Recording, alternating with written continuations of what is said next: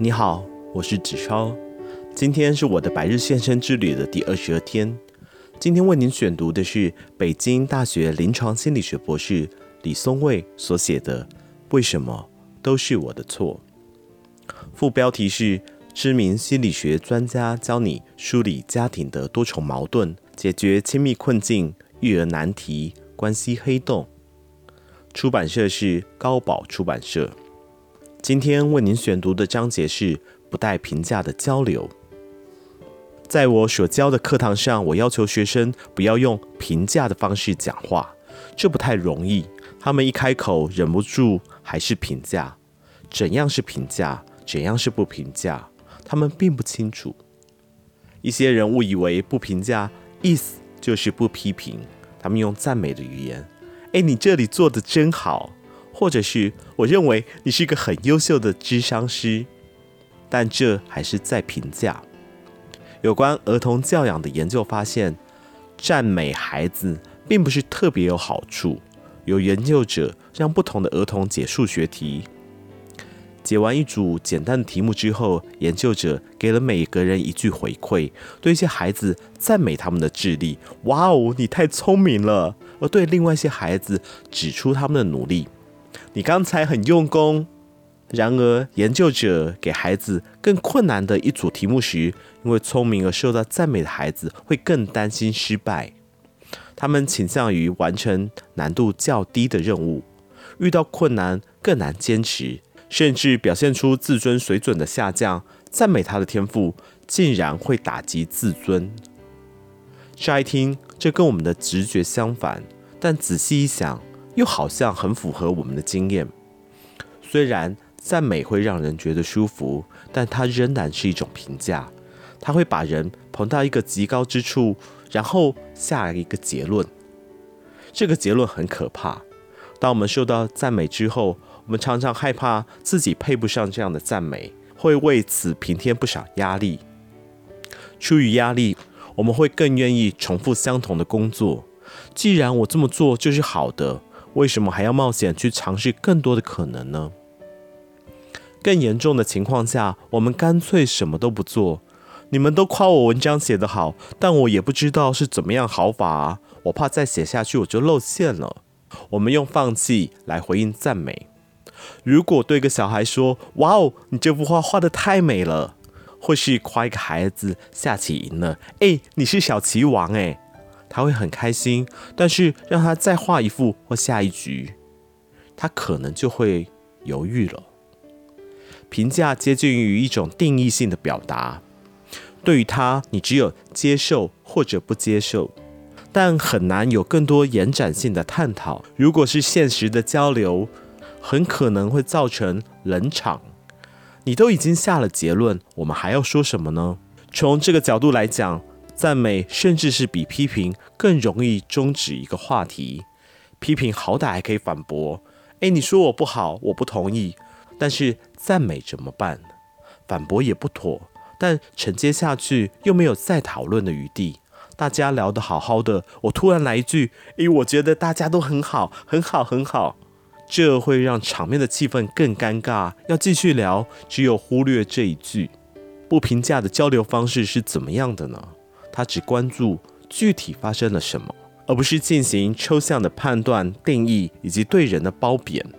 一个不评价的老师会这样的问学生：“哎，你最近常常不做作业，发生了什么事呢？”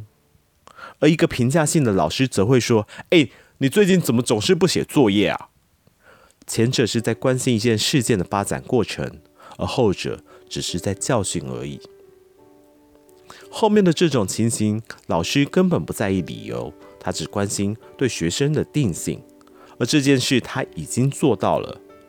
承认吧，你就是个坏学生，仿佛是这样的潜台词，可以嗅到明显的拒绝气味。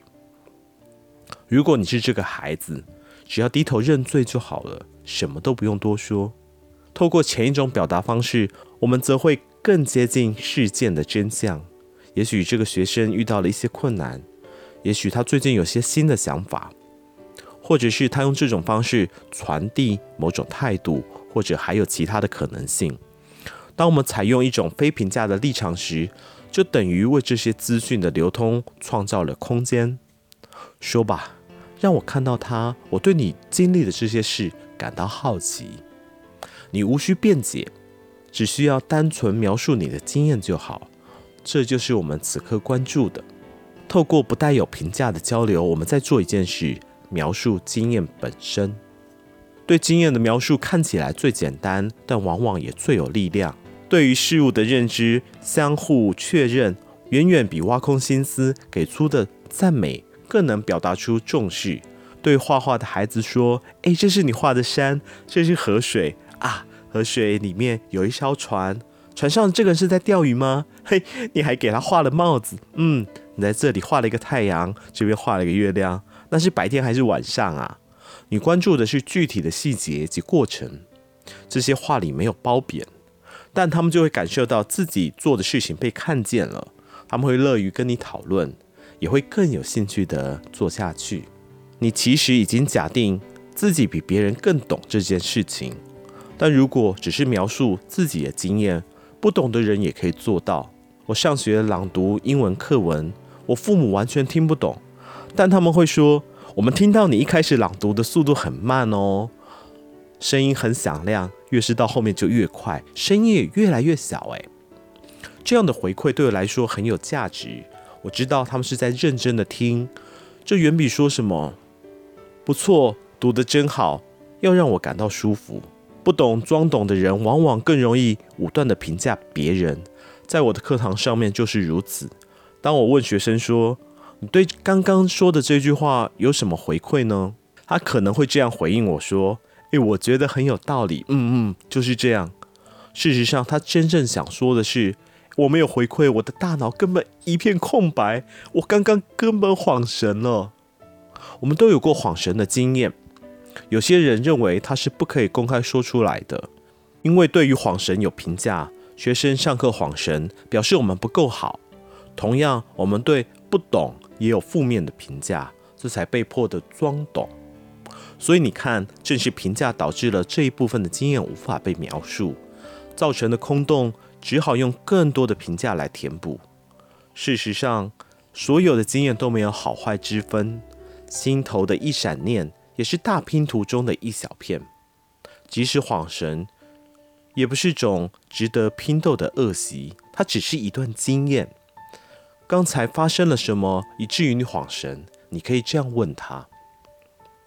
当我们观察一次别人恍神，我们就有机会确认到背后的东西，可能是这个人最近某种困扰，也可能是互动中潜伏的某些问题。我们对彼此的理解都会更深。不评价是一种温和的邀请，邀请我们打开自己更多的面向，同时也看到对方更多的面向。在我的课堂上，我不希望学生仅仅说“智商师做得非常好”，我好奇的是。你有哪些感觉？在什么部分？是哪一句话、哪个动作，还是哪个眼神，让你产生了这样的想法？还是说你感觉到智商师的脆弱，格外需要你这句特别肯定的话？又或者是你找不到别的话，才对这句话万能评价来敷衍？如果是最后这种情形，你真的是脑子一片空白，还是有话又不想说？你藏起来的又是什么呢？我不希望学生仅仅说：“我认为上这个课没有收获。”我好奇的是，在上课的这段时间里，你有怎么样的体验？是困得想睡觉，烦得坐不住，还是脑子里复杂到无法思考？你所收获的资料是否都在预料之中？你是否感到失望？哪些部分让你有失望的感觉呢？我也不希望学生仅仅说：“诶，我觉得你做的不够专业。”我首先想知道，这里的专业指的是什么？如果是不够温暖，那不妨这样描述：刚才你说到这句话的时候，我感觉不太舒服。也许是你的语气带给我一种联想，好像你没有那么在乎这个资商的人的感觉。或者他想说没有足够的理论来支持，那不妨说：诶，我注意到你这里话里面的理论名词特别少，让我反而有一种不安全的感觉。一开始适应这种交流方式会很麻烦，但是透过这种交流方式，我们会拓宽对经验世界的认识，也会加深人与人之间的理解和连结。当然，前提是我们对这个人有兴趣，而且发自内心愿意陪他一起探讨的各种经验。是的，透过不评价的交流，我们表达出对人的兴趣。在前面的儿童研究中，还有一半的结果没有讲出来，那就是另一些因为努力被赞美的孩子会更愿意尝试新的挑战。一些研究者把两者的差异解释为努力可控，而聪明是不可控的。但我还有另外一个解释：努力是一个长期过程，并且充满了开放的可能性。当我们关注到一个人努力的时候，我们实际上是在说。嘿，你做的事情我看见了，而且我有兴趣看下去。